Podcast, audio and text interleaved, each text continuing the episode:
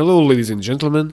We're back in the game for what is going to be a great episode. Sleep deprivation or with decreased quality can have detrimental effects on the various physical and cognitive abilities like strength, velocity, repeated sprint ability, and perception. Dr. Craig Duncan from Australia is one of the greatest voices when we address the importance of sleep and development of sleep strategies in athletes, particularly in football. As one of the leading experts in the sports science department, Dr. Craig took the time to speak with us about this thematic. Subjects like the effects of sleep deprivation in performance and healing times on our injured players, sleep quality and quantity for enhancing regeneration and recovery, and strategies that we can use to reduce the effects of the ever increasing traveling and environmental demands in today's football were approached. We hope you enjoy it.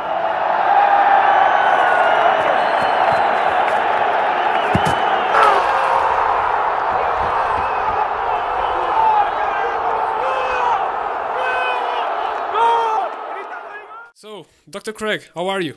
I'm very well, Carlos. How are you? I'm really good, thank you. So, uh, first and foremost, thank you for accepting our invitation to talk about this really good subject.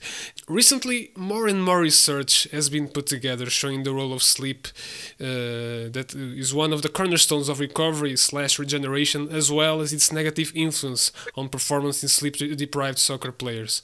So, can you please give us a brief summary and updates on the current guidelines on sleep quantity and quality for soccer players? Yeah, look, it's a, a really important area. I think we've known in the sports medicine field that yes, sleep is important, and, and I think all humans actually respect that. But more and more, as my career has gone on, I, I actually think it's the foundation to performance. And chronically, many players do not get a get enough sleep. So what we're really looking for is probably more than we we first thought, and and that is around the eight to nine hours sleep per day is is very very important, and to keep on a nice balanced schedule that we're not not changing that all the time, and because we know it has such a, a significant uh, detriment to so many aspects of performance, probably nearly all areas of performance, from psychological and you know cognitive and how, how we think all the way down to the physiological, um, you know, in respect to our explosiveness, our aerobic power, everything that we really think of that's important in football, we know that's affected by absence of sleep.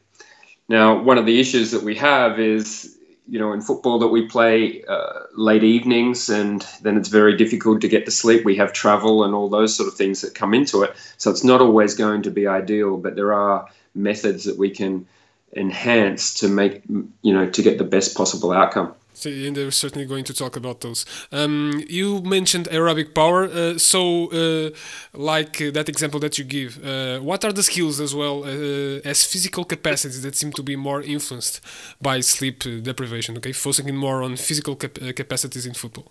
Well, look, what the research says is it, it also shows that explosive actions, so sprints and and all those vital uh, vital areas that are important to be successful in football are, are affected. But one of the most important areas that's affected is actual a player's a perception. Yeah. So the player perceives that they are they are tired, that they they've had absence or poor poor sleep.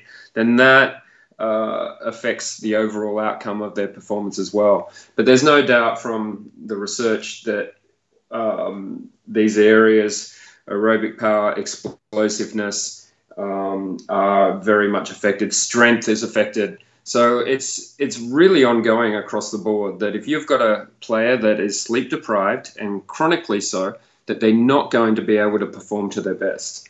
Uh, and then if we take that a step further in respect to recovery, and then performing again in a few days' time if that's required, then again we are compromised.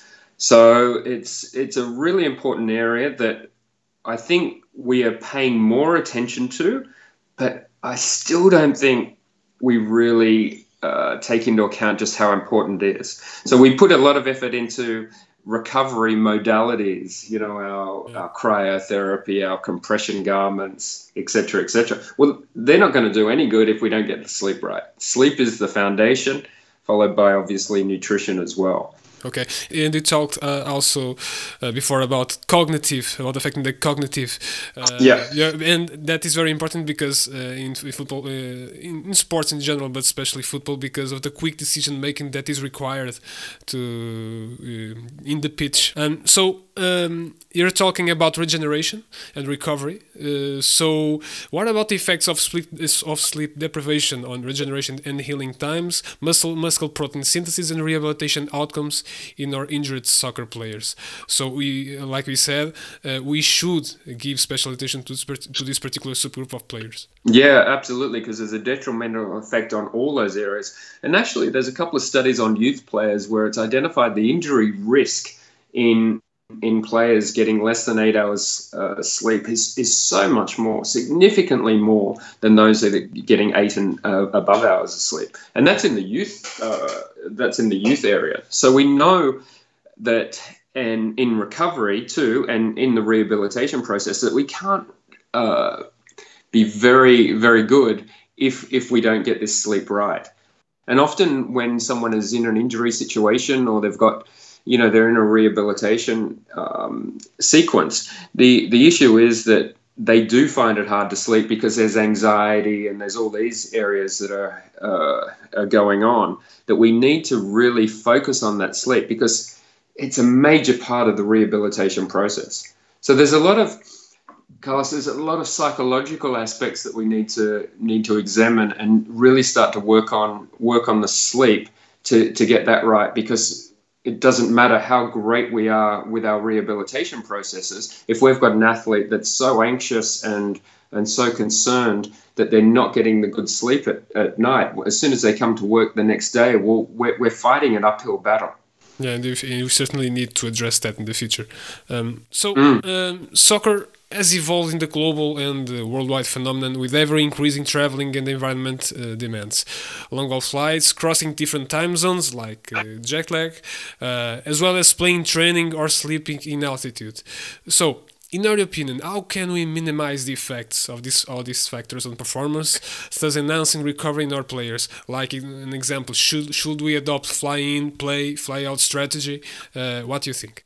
Yeah, this is this is a really interesting area to me, and and for the last World Cup campaign, I worked with the Australian national team, and they are probably the most travelled national team yeah. in in the world because the majority of the players are based in Europe. So even a home game is is is very difficult because they've got to fly so extensively back to Australia. And what I've found is it's all about the planning and and having a travel plan, an individualized travel plan for each player. I do believe that we can make a difference, and it's about the strategy that you use, working on the time zone that you're coming to, adjusting to that as quickly as possible, and and always remembering the the the key area in this is this chronobiology area, the study of the circadian rhythm, and light is so important to that. Yeah. So, so there's times in the day when we need light, and there's times in the day when we need to decrease the light, and we can do that through. Uh, I've used um, different different types of glasses to to block out the light to actually add light into directly into the eye to, to keep players awake and then also the blue light blocking glasses that we can use at nighttime to stop that that uh, that light as well. Um, one of the most interesting areas was in the last World Cup campaign.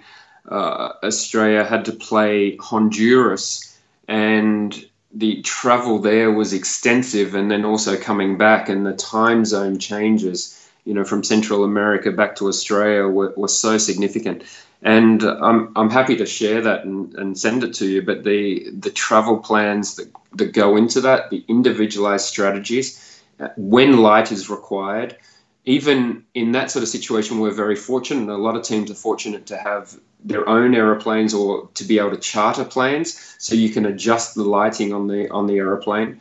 But the use of sleep masks as well, yeah. uh, redu- reducing the noise. So there, there is very much uh, we can get it right.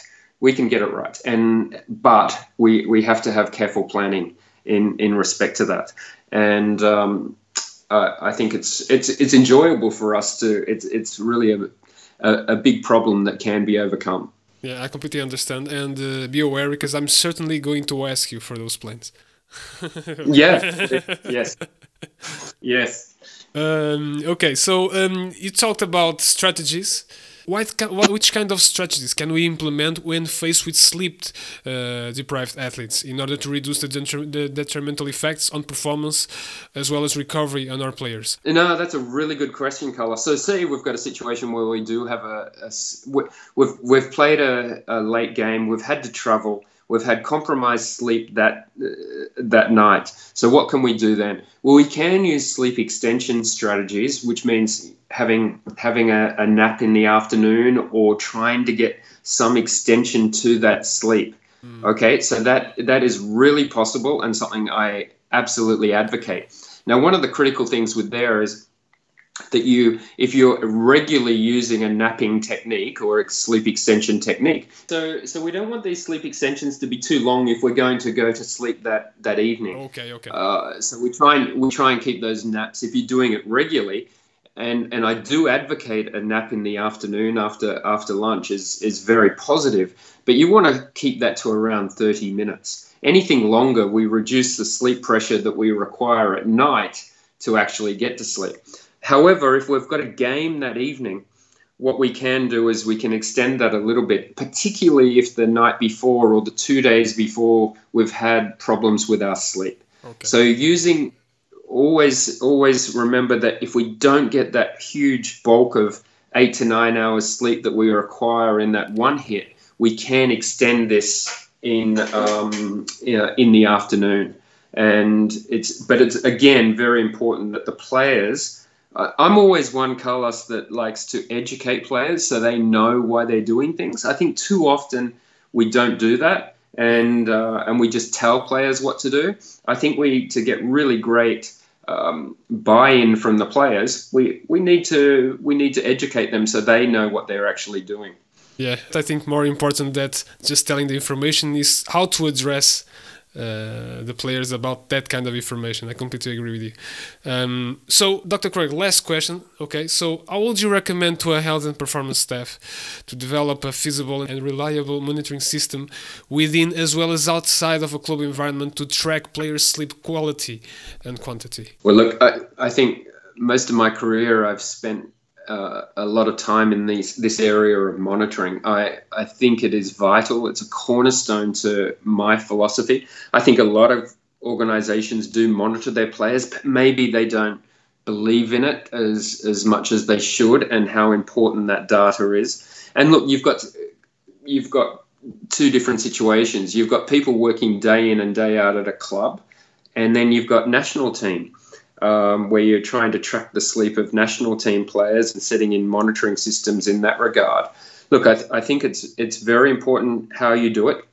Very simply, depending on the budget that you have, getting players to record what time they go to sleep, what time they wake up, and then have a subjective rating of their sleep, I think is positive as well.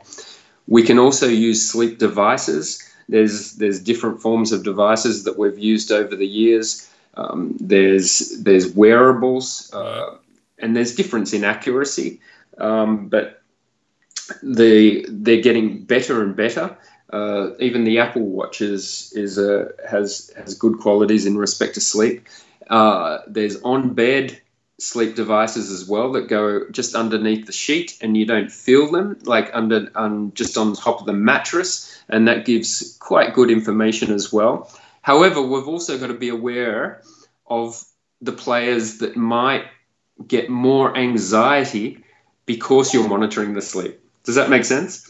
That uh, we, that's the, what we don't want is people to wake up in the morning, look at their their device that we're monitoring their sleep, and then see that they've they've had a negative sleep from the numbers, but they may feel okay, and and then all of a sudden it becomes a problem. But we all know those sort of players that are like that. So you need to be individualized with that. But very simply, just starting off with what time did you go to sleep and what time did you wake up, and give a rating of of what your sleep was was like. Um, that is is is very very good. I've I've had positive success with that. The other thing a good way to monitor sleep, what I've found is that there's a high relationship between heart rate variability Yeah. and and sleep. So measuring heart rate variability on awakening is is I've found over the years to be very positive. The other thing is if you are monitoring the sleep in a more detailed area, I've also very interested in the lowest um, heart rate of the evening. So the lowest resting heart rate of the sleep cycle, and I've found that to be a really good indicator where a player is at in respect to fatigue. I really liked your connection also with anxiety, especially before games. I think it's very important to talk about that. Oh, that's yeah, that's a great point. The last thing, you know, what we need to always because, remember because you, don't, talk enough about that, really. You, you, you- you're completely 100% right. Yeah, and, and, and the thing is, Carlos, us in the science field, we sometimes tend to miss that we're actually working with people, Yeah. and we and we might be. I I love data, so you want to collect data, data, data, but I've got to tell myself. What is this data going to actually do to make a difference? If I'm making a player the night before a game anxious, I, I don't really need to get that information because at the end of end of our work, all we care about is that they are right to perform on the field, and the coach has a has a group of players that he can work his or she can work their magic with in respect to the tacticals uh, tactical uh, performance they require. That's our job. yeah, completely. Thank you so much uh, for your availability. Okay, it was really a pleasure. Uh, thank you. It's an honor, Carlos, and thank you for having me.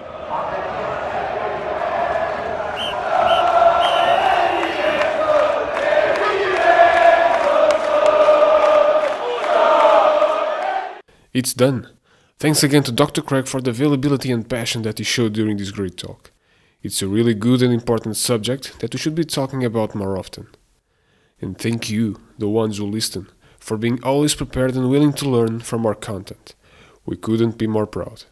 Well, as always, comment and rate our podcast on our iTunes page, Mixcloud, and our website, footballmedicine.net. See you all next time.